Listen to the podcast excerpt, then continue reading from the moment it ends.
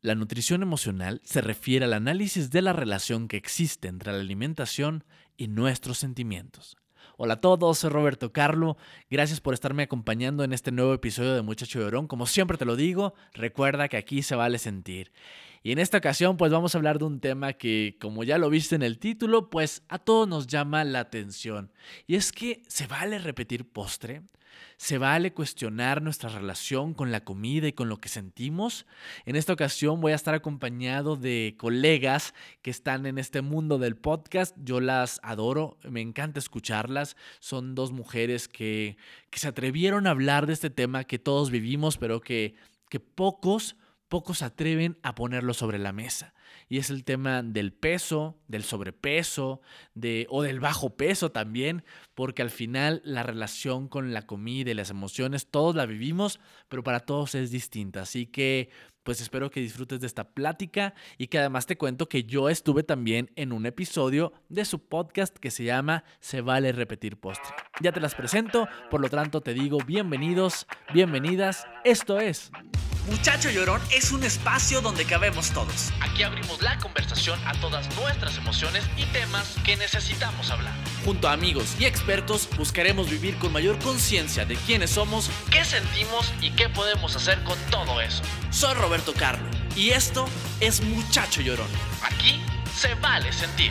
Visítanos en www.muchachollorón.com. Pues ya estamos aquí y ahora sí vamos a entrar de lleno en este tema que, ah, cómo nos surgió hablar porque me han escrito mucho acerca de Sí, ¿qué hago con las emociones que me como? Porque al final eh, la nutrición emocional es, es, de, es un pan nuestro de cada día y para eso pues están aquí dos invitadas a las cuales me encanta que me acompañen porque soy fan de su podcast. Ahora sí que son, son compañeras de, de este mundo del podcast y tienen un podcast maravilloso que se llama Se vale repetir postre donde se habla de todas estas historias acerca de nuestra relación entre la comida y las emociones, cómo las vivimos, cómo imperan en nuestro día a día y sobre todo, como siempre me gusta decir, qué podemos hacer con todo, con toda esa información que llega a nosotros. Se las voy a presentar, ya las conocen porque seguro las han escuchado, pero bueno, una de ellas, además es actriz maravillosa, Ana Belena, quien no solo es actriz, sino también health coach. Hola Ana. Sí, hola, estoy muy contenta de estar aquí contigo. Este, y pues sí, el, que no ha escuchado nuestro podcast, pues escúchelo. Se llama Se vale repetir postre. Y también nos acompaña Adri Esteva, quien es especialista en nutrición emocional. Adri, hola. No, hombre, yo feliz. Hola a ti y a todos los que nos están escuchando para hablar de, este tema tan lindo. Y gracias por abrir el espacio para este tipo de temas. No, me encanta que estén aquí porque además me gusta mucho cómo, cómo llevan ustedes la dinámica, cómo han normalizado este tema que de pronto hablar de dietas, hablar de peso, hablar de cómo, cómo el peso también tiene que ver con nuestras emociones, pues no siempre es fácil. Pero bueno, vamos a entrar de lleno en el tema. Primero que nada, Adri, tú que estás como muy especializada en esto de, de la nutrición emocional, ¿cómo la podemos definir realmente? La nutrición emocional, ¿cómo la defines tú? Eh, pues yo la defino como el camino para eh, reencontrar qué es lo que realmente está, estoy necesitando en mi vida. Así como la nutrición tal cual nos habla de, oye, pues necesitas, fíjate que eh, azúcares, necesitas carbohidrato, necesitas esto y necesitas lo otro. También nosotros como seres humanos necesitamos de muchas cosas que muchas veces estamos hiper desnutridos y no nos damos ni cuenta. Entonces para mí es como el camino a ver realmente quién soy y qué necesito, porque que no todos necesitamos lo mismo.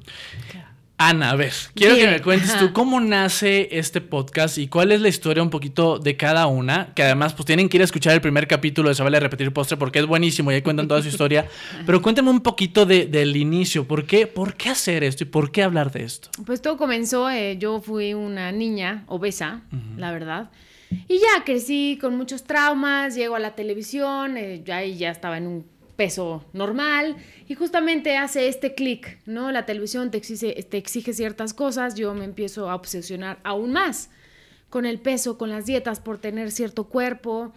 Y claro, o sea, me doy cuenta ahora, ¿no? Que, que mi problema no estaba en los demás, está dentro de ti, ¿no? Todas esas voces que uno se crea. Y pues en mis lapsos de descanso entre proyecto y proyecto me meto a estudiar para ser health coach, porque pienso que ahí está la respuesta. ¿No? Entonces uno empieza a buscar más allá. Llego con Adri hace ocho años, tomo su taller y yo aún no estaba preparada para entender lo que ella decía, ¿no? Ella decía, es que las dietas no funcionan. yo decía, pero ¿cómo no van a funcionar? ¿No? O sea, si yo hago la dieta de Chuchito Pérez, pues bajo dos kilos, ¿no? Lo que no entiendo es por qué los vuelvo a recuperar. es, es ahí el miollo. y bueno, con este rollo de las redes sociales, este, pues yo tenía muchas ganas, porque me he especializado en, ¿no? En rollos de alimentación, rollos de ejercicio, y pues a veces me molestaba mucho ver que gente sin tener las bases y los estudios da ciertos tips, ¿no? De ciertos ejercicios, de ciertos alimentos, y de repente dices, que esto no es cierto. Y entonces, claro, es muy fácil quejarse, pero decir, ¿qué voy a hacer? ¿no? Entonces dije, pues voy a abrir como un, ya sabes, un Instagram como con ese perfil, y yo sí voy a dar, ¿no? Porque yo sí estoy certificada. Y de repente por X o por Y no lo hice porque para mí la nutrición ya la veo desde otro punto de vista. Yo decía, es que hacer eso es superficial yo le tengo que llegar a la gente con algo mucho más profundo. Porque no es si haces o no la dieta bien, ¿no? Porque si haces una dieta, pues sí, vas a bajar de peso, pero ¿por qué lo recuperas después? Claro. ¿Sabes?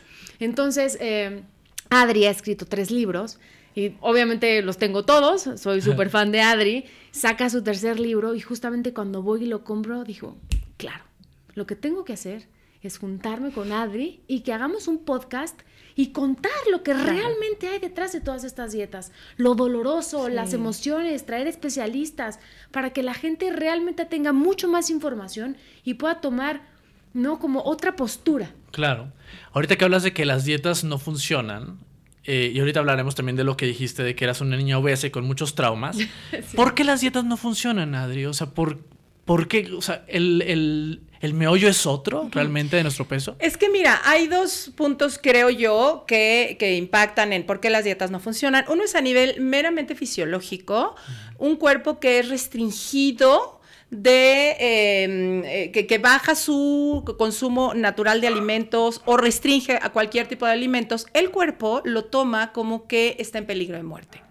Eh, en nuestro cerebro y sobre todo la parte reptiliana, que aunque digas, oye, no, ya somos hiperevolucionados, ajá, tenemos tres cerebros y tenemos el reptiliano que sigue operando igual que el primer hombre de las cavernas y que cualquier ser vivo en el planeta, donde ante la amenaza y el peligro va a tomar ciertas acciones.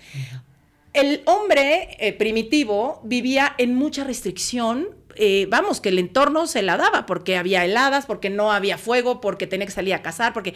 Entonces, eh, uno de los eh, mecanismos que usaba el cuerpo para poder sobrevivir el mayor tiempo posible sin comida era almacenar grasa, era bajar el metabolismo, era empezar a pagar ciertas funciones Fíjense cómo no hay arte, no hay grandes filósofos en la, época de las cavernas, porque todo el cuerpo estaba simplemente diseñado para sobrevivir. Claro.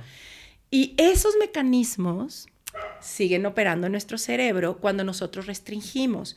O sea, el cuerpo dice, estamos en peligro, vamos a hacer lo mismo. Entonces empiezo a eh, almacenar grasa. Y hay veces que la grasa no solo se ve porque engordo, porque empieza a almacenar grasa alrededor de los órganos vitales, por ejemplo, cuidarlos. para cuidarlos, para protegerlos.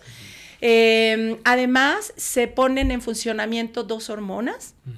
Una que es la que, la que, la encargada de crearnos satisfacción cuando comemos, esa se debilita cuando hacemos restricción y la encargada de que nos dé hambre se aumenta.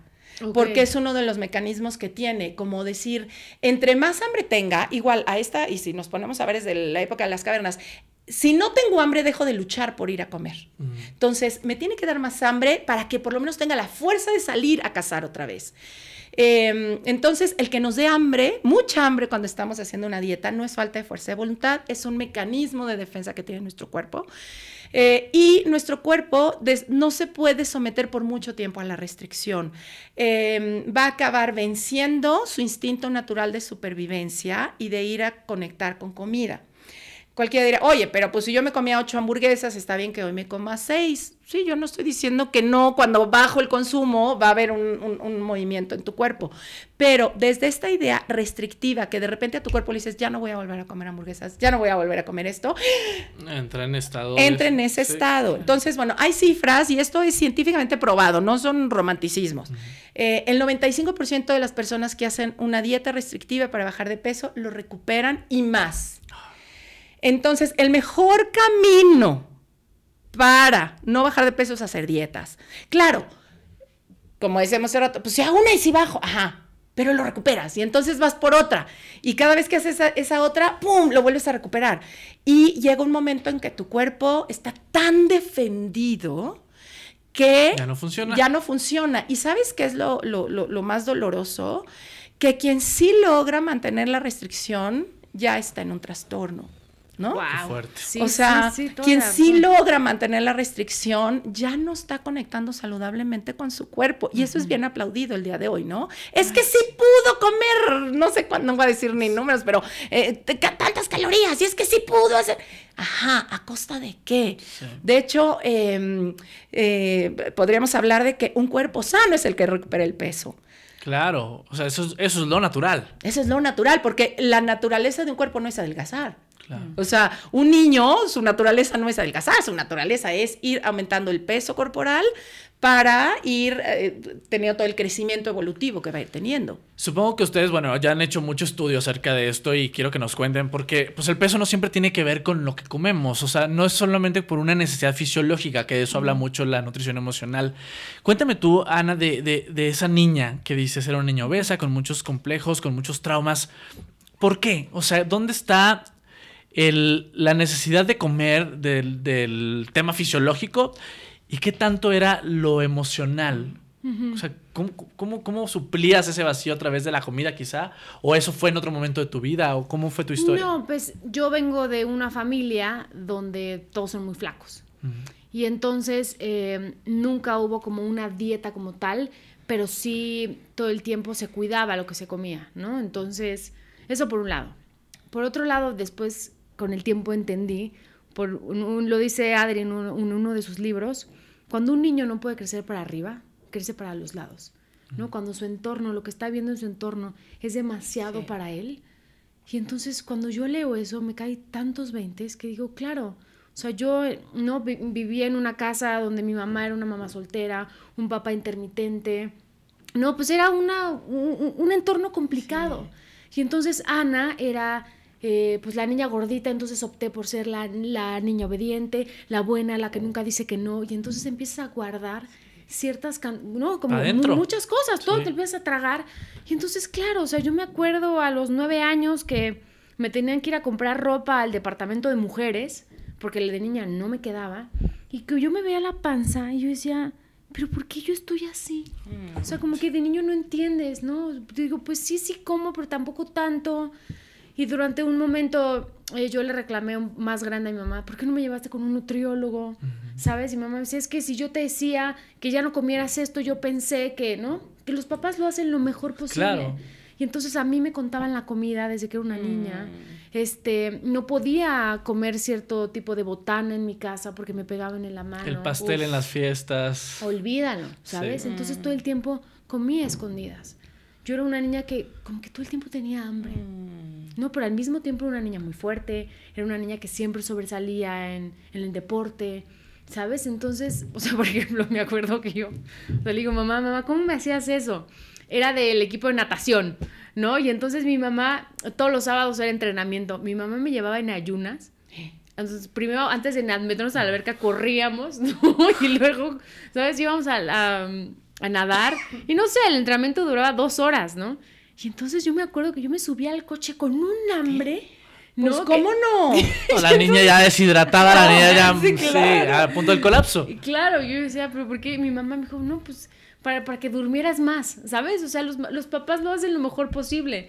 Yo digo, ay, no, oye, pues con razón, siempre tenía hambre. Claro. ¿no? claro. Oye, Adri, pero hablando de estas emociones que dice Ana que se comía, porque mm. pues al final es como llenar un vacío. Cuéntanos un poquito de cómo funciona esto de, de, la alimentación emocional. ¿Qué es lo que nos comemos? ¿Por qué nos genera más hambre? ¿Por qué creemos que, mm. que ese es el camino? ¿Qué pasa en nuestro cerebro, en nuestro cuerpo? ¿Cómo es? Porque, bueno, de entrada son como conductas, como yo digo que cuando comemos sin hambre física, que ahorita platicamos igual cuál sería el hambre física y cuál emocional, eh, estamos yendo como a una satisfacción pirata, de algún modo, ¿no? Mm. Eh, la relación entre la comida y las emociones es bárbara, porque fue el primer contacto que tuvimos con el mundo, a través de la boca, conectándose con el pecho de mamá, en el mejor de los casos, si no, bueno, pues era una mamila. Sin embargo, en todo esto había mucha conexión. Había abrazo, había sostén, había mirada, había vínculo, había calor. Y todo esto entra al mismo tiempo. Como bebés, no. Cuando somos bebés, mamá es el mundo, y nosotros somos mamá, nosotros somos el mundo. Entonces, imagínate todo lo que se mueve ahí. No, la, no, no distinguimos eh, cuando somos bebés, no tenemos la capacidad de filtrar, eh, de discernir, y entonces eh, cuando está entrando este alimento, también está entrando toda la nutrición afectiva o la nutrición emocional, ¿no? Entonces, conforme va, creciendo, vamos creciendo, pues poquito a poco se iría haciendo naturalmente la división, ¿no? Como esto es comida, esto es emoción, pero desafortunadamente la seguimos pegando y entonces al, bebé se le empieza a complacer mucho con comida, se le empieza a premiar, se le empieza a apapachar, ¿verdad? Y además, pues muchas veces la nutrición emocional deja de estar, por lo menos como la conocimos de bebés. Mamá ya no puede estar 24 horas el día pegada a nosotros. Eh, a lo mejor, y más en este tiempo, pues la mamá nos tenemos, me incluyo, que ir a trabajar. Eh, no podemos estar ni al alcance de nuestras propias emociones como mamá, menos voy a poder estar conectando a lo mejor a nivel emocional con mi bebé. Em, y entonces empezamos a hacer como la compensación porque nos acordamos, en, nuestras, las memorias emocionales están en el cuerpo y eso es importantísimo, no están en la mente, están en el cuerpo. Entonces por eso hay cosas que digo, no entiendo por qué, por qué me voy a ir a tragar un cheesecake si no tengo hambre.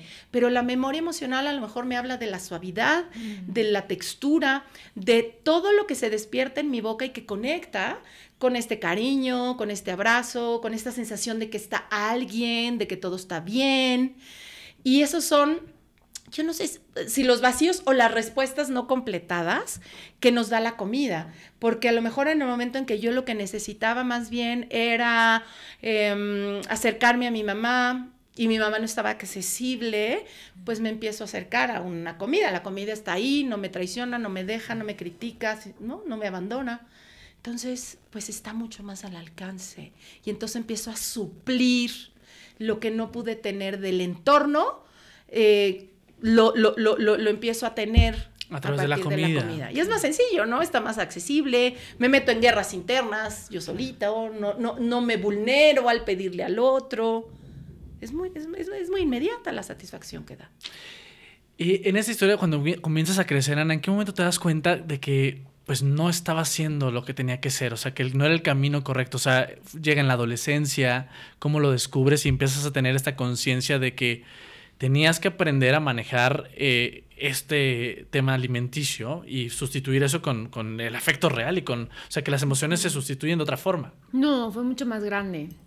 Eh, fue justamente como a los 20 años, 20, 21 por ahí yo tenía un novio con el cual ya vivía, ¿no? Este, fui independiente económicamente desde muy chiquita, entonces, no, pues ya me voy, con permiso. Entonces yo vivía con él, eh, llevábamos como seis años de noviazgo y de repente yo eh, tuve ataques de bulimia. Este, entonces él me decía, oye, vamos a salir. Y yo, no, no, no, yo me quedo aquí. Y claro, yo me quedaba en la casa a comer, ¿no? A comer y a vomitar, a comer, a vomitar, a comer, a vomitar. Y yo no entendía lo que me pasaba, ¿no? Porque en, ese momento yo pensé que lo podía controlar. Y claro, evidentemente estaba en estas dietas restrictivas, entonces decía, pues claro, ¿no? Yo lo que quiero es comer y luego pues vomito y luego al otro día regreso a la dieta y era un círculo del cual no podía salir hasta que un día me doy cuenta que no puedo, no, no puedo parar y pues llego con mi novio y digo, oye, pues, ¿qué crees? Está pasando esto y creo que necesito ayuda. Y me dijo, ¿cómo? Yo pensé que ya que salías con alguien más. ¿No? Y es lo que me dijo, Adri, ¿no? Pues, pues la salías con alguien. con la comida. tu trastorno. claro. Sí, sí. Y entonces ahí em, empiezo a ir a terapia, justamente. Y ya en las, en las, primeras sesiones hablamos como de la comida, ¿no? En las dos primeras sesiones. Y después en la tercera sesión me dijo, bueno, ¿y cómo está tu relación de pareja? Y yo, ¿cómo? ¿Qué tiene que ver? Exacto, ¿qué tiene que ver una cosa con otra? Me di cuenta que todo estaba ligado, que mi relación de pareja estaba muy mal, ¿no? que yo ya no quería o ya no podía estar en esa relación y que mi problema realmente no era la comida, el, problema era 100% emocional. Ahí fue el primer clic que hice.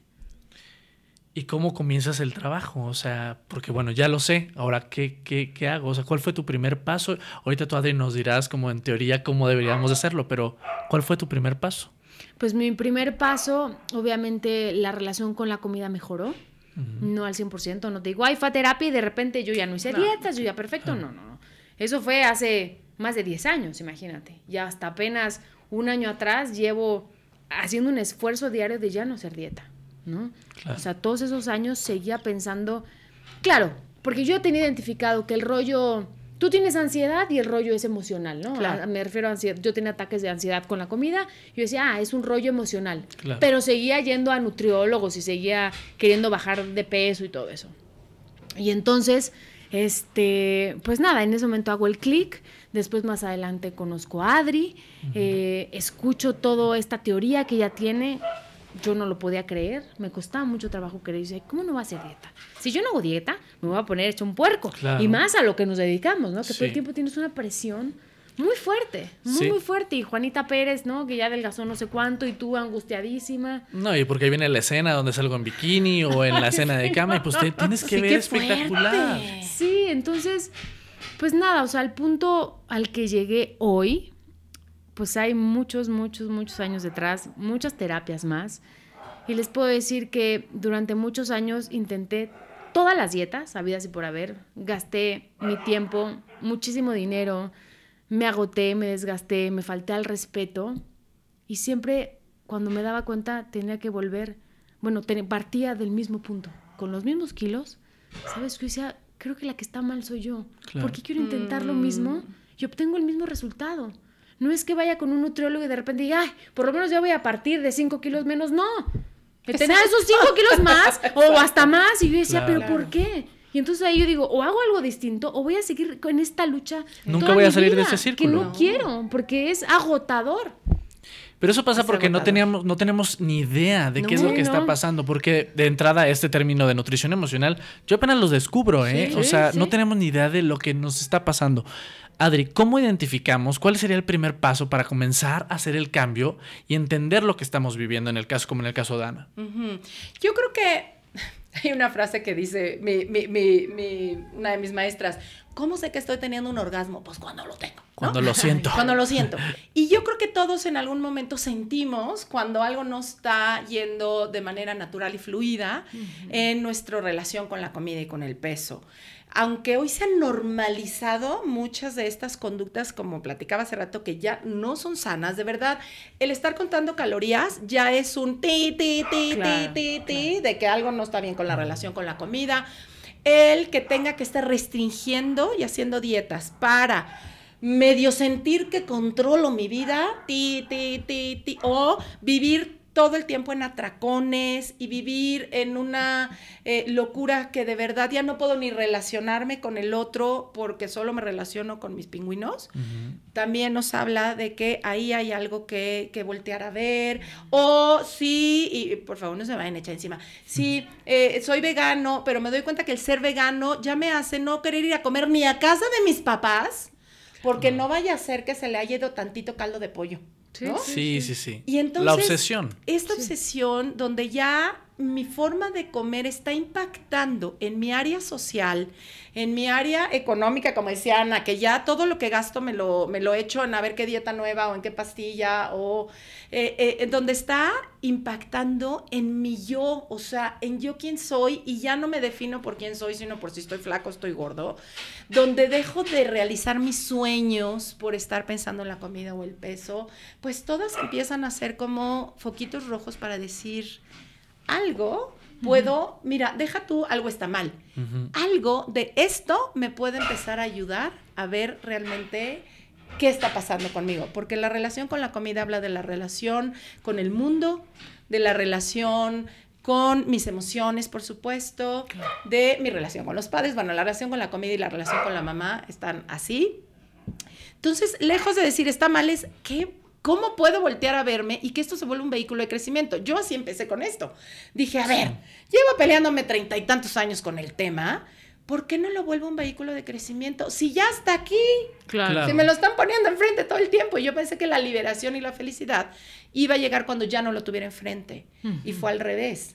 esta liberación, esta, digo, felicidad en el término de empoderamiento, de plenitud, em, de expansión, pues llegó cuando me quedé a ver qué pasaba con la relación con la comida.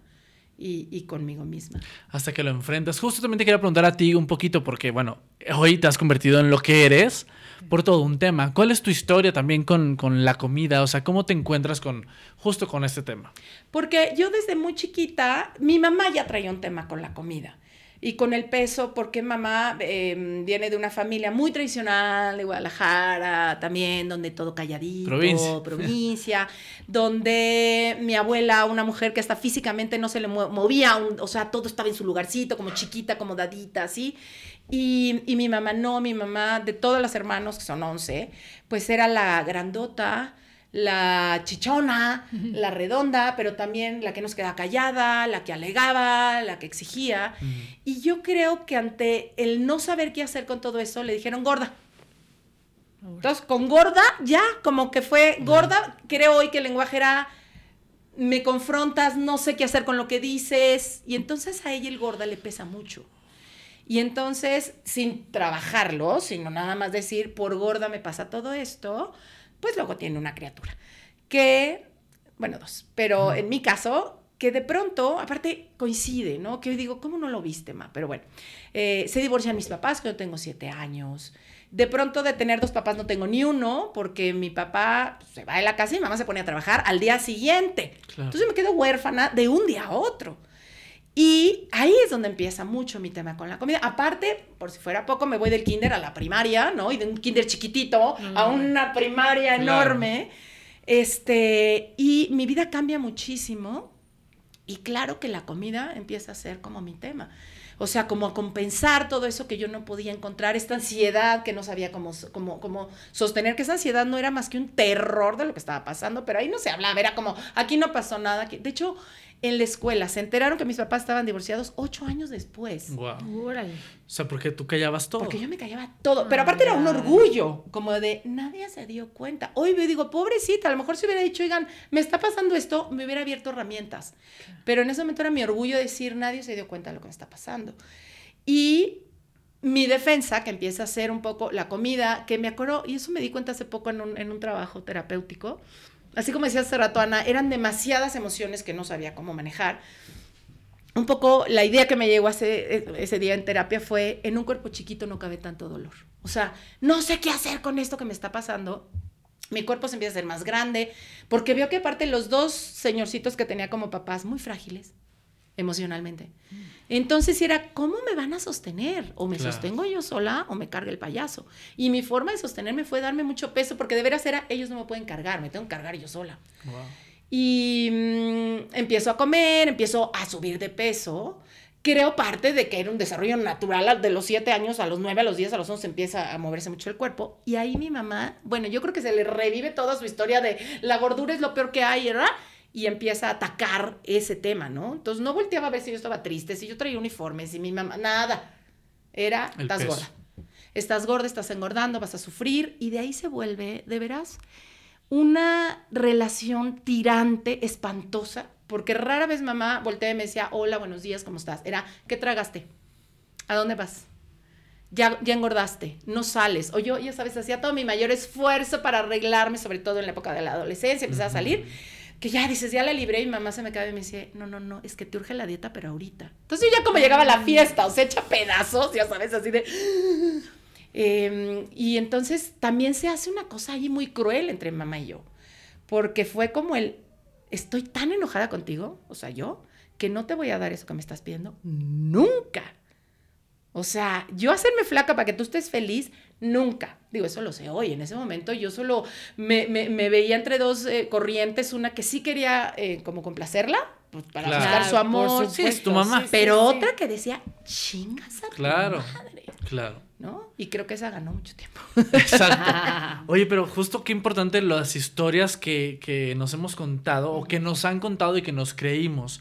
Pero ahora que las dos ya llevan un trabajo pues bastante fuerte en este tema de, de, la, de la emoción nutricional y todo esto, ¿qué historia te cuentas tú ahora, por ejemplo, Ana? Después de este que inicias este proceso y que supongo que fue pues lento, pero ¿cuál es la historia que te cuentas ahora? O sea, ¿qué tuviste que resolver? Para hoy ser quien eres y, sentirte como te sientes hoy? Pues es que es un trabajo diario, ¿sabes? Hace rato Adri y yo platicábamos cómo todo el tiempo y ahora más con las redes sociales estamos bombardeados por todos lados con cuerpos perfectos, con Chuchita Pérez hizo tal dieta o, o haz tal plan de ejercicio o métete tal chocho o vea tal tales masajes que aún, ¿no? Entre comillas que lo tenemos resuelto, a veces es, y si sí lo hago, y si sí me meto, y si, y ahí entonces ahí tiene que entrar tu parte madura, decir, alto, sabes que por ahí no es. Y es un trabajo diario y constante. Sí. Por ejemplo, una vez, hace poco, hace como dos meses, estaba, me estaba bañando y estaba escuchando un podcast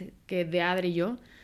Y de repente me cayó un 20 tan profundo que hace dos años eh, me habían elegido para protagonizar un, un proyecto y me invitaron como al evento, tenían un evento en la empresa, ¿no? Y yo estaba muy preocupada porque se me van a ver gorda. Entonces me van a ver gorda y me van a quitar el personaje porque se van a dar cuenta que estoy gorda.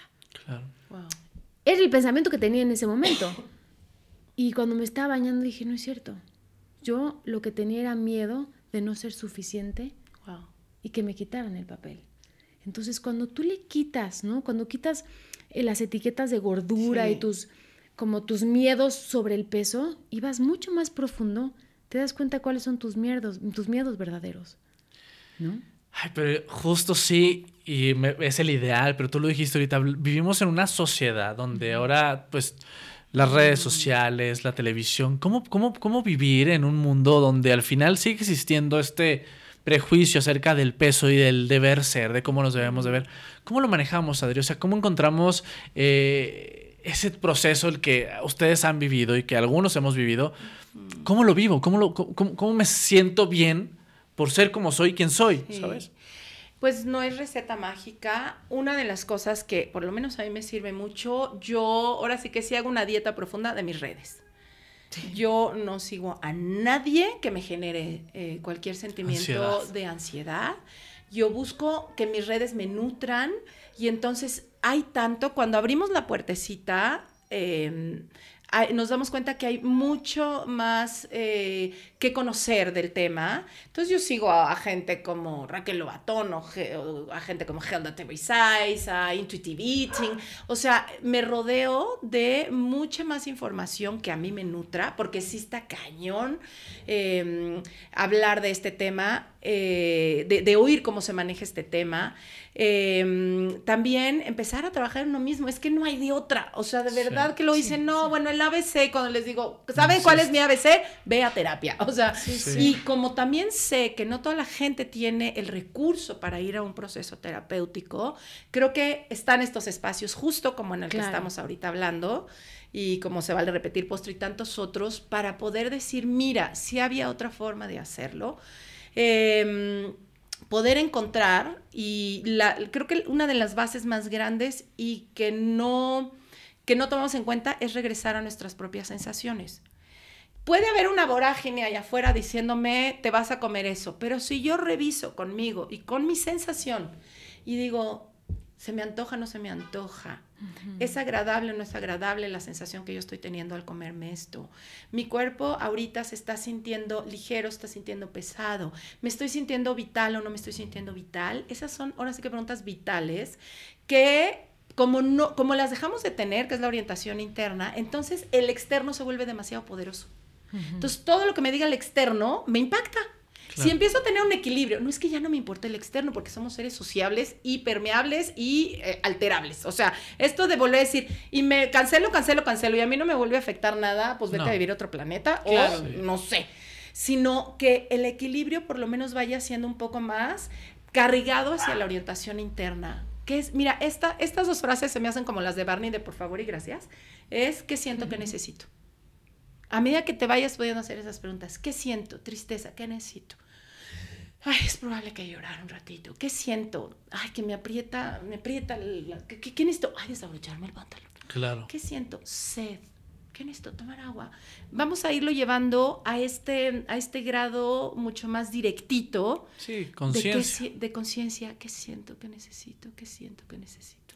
Y ahí comienzas a tener ya un orden sobre lo que te metes al cuerpo, ¿no? O sea, de cómo te alimentas. Ana, Tú tienes una voz en los medios, mucha gente que te sigue, tanto hombres como mujeres.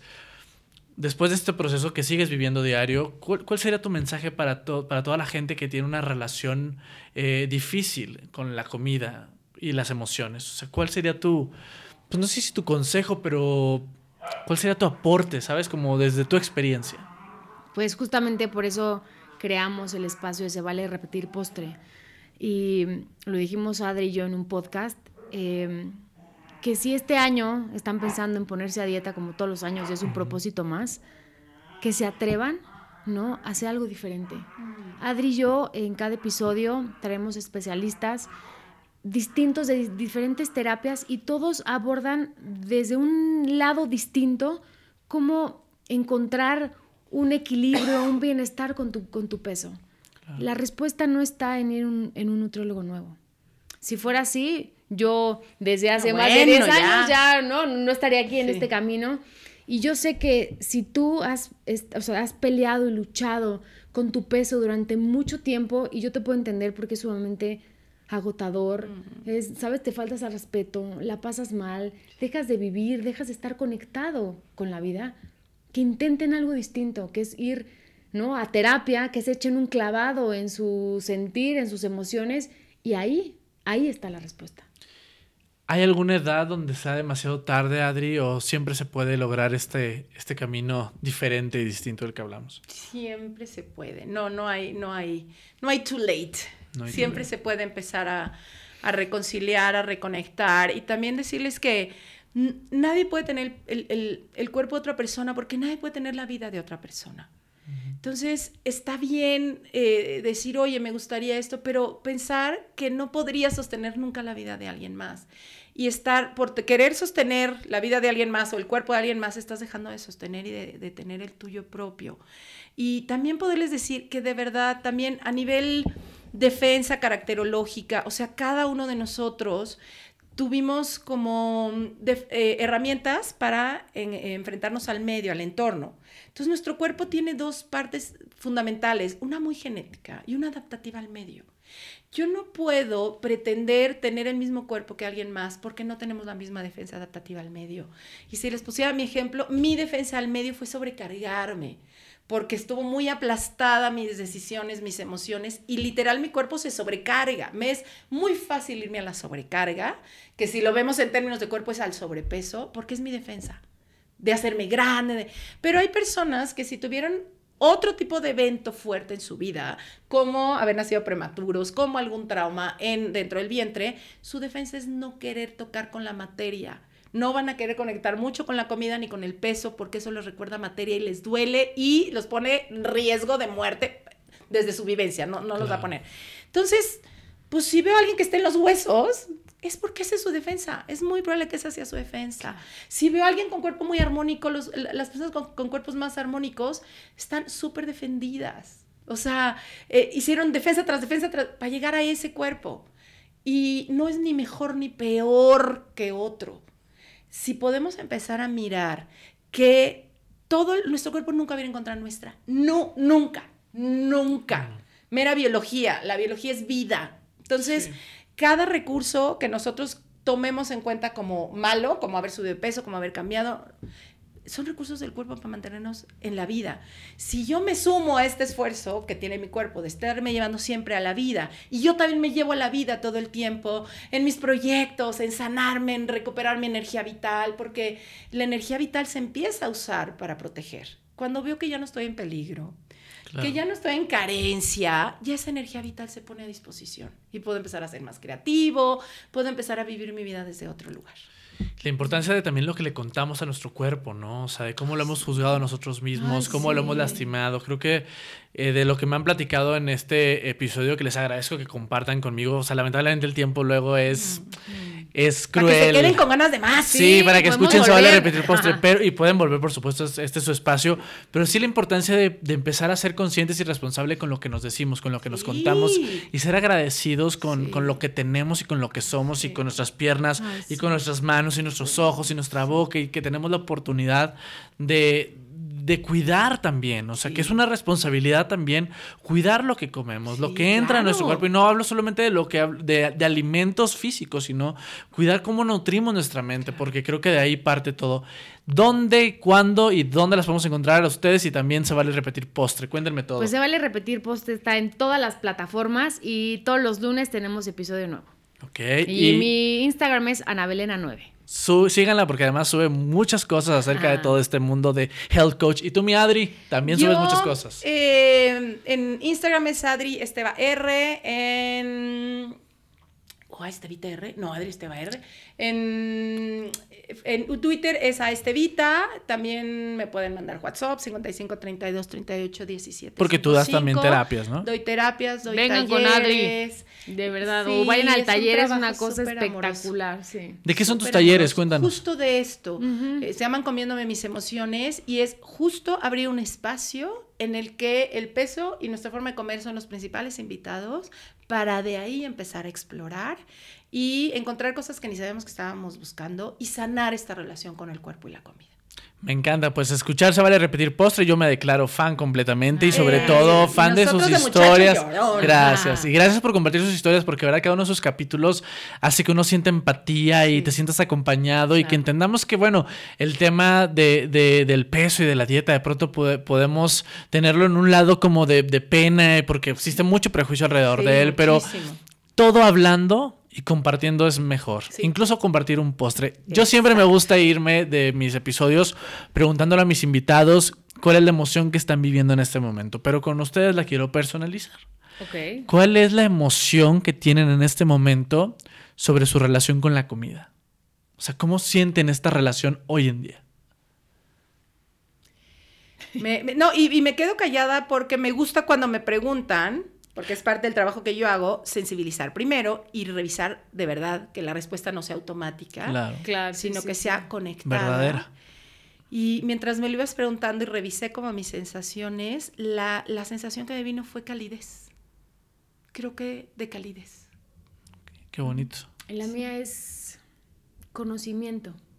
Estoy en la búsqueda de saber qué cantidades y qué exactamente es lo que me gusta y disfruto. Con eso nos quedamos. Adriana, gracias por compartir. Gracias. Gracias a todos los que nos escucharon.